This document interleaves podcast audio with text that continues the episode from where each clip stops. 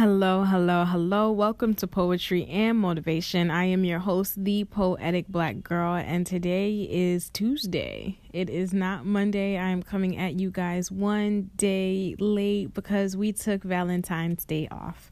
I hope you had a wonderful and loving Valentine's Day Monday yesterday.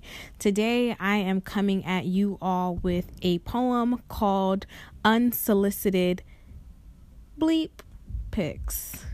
Enjoy.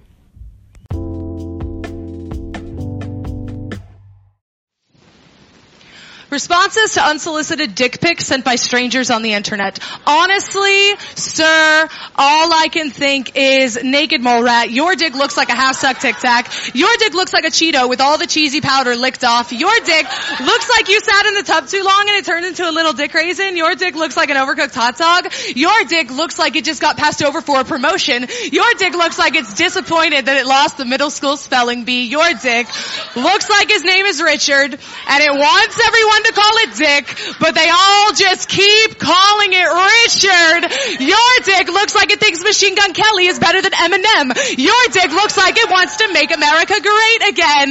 Your dick looks like Donald Trump. Your dick looks like Brett Kavanaugh. Your dick looks like Brock Turner. Your dick looks like one in three women. Your dick looks like a, st- a, statistic. Your dick looks like the man at the bar who got offended when they cut my hand over my drink. Your dick looks like too many drinks left unfinished.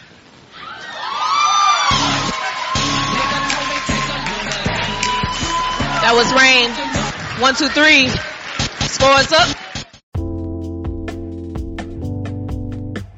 Just a reminder to not sexually harass anyone and to respect and enforce boundaries and to keep your hands to yourself and your pictures to yourself. Okay, y'all?